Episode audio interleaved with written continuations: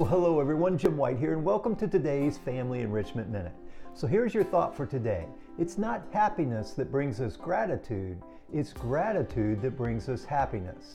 Think of it this way the emotions that you experience are a direct reflection of how you are viewing the world at any given moment.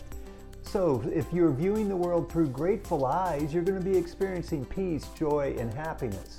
On the other hand, if you're viewing the world through ungrateful eyes, you're going to be experiencing things like frustration, disappointment, or even anger. So here's my suggestion for you. The next time you or one of your children is experiencing some of that unhappiness, I want you to create a pause. And in that pause, ask yourself this question. Ask, if I look at this circumstance through grateful eyes, what do I see?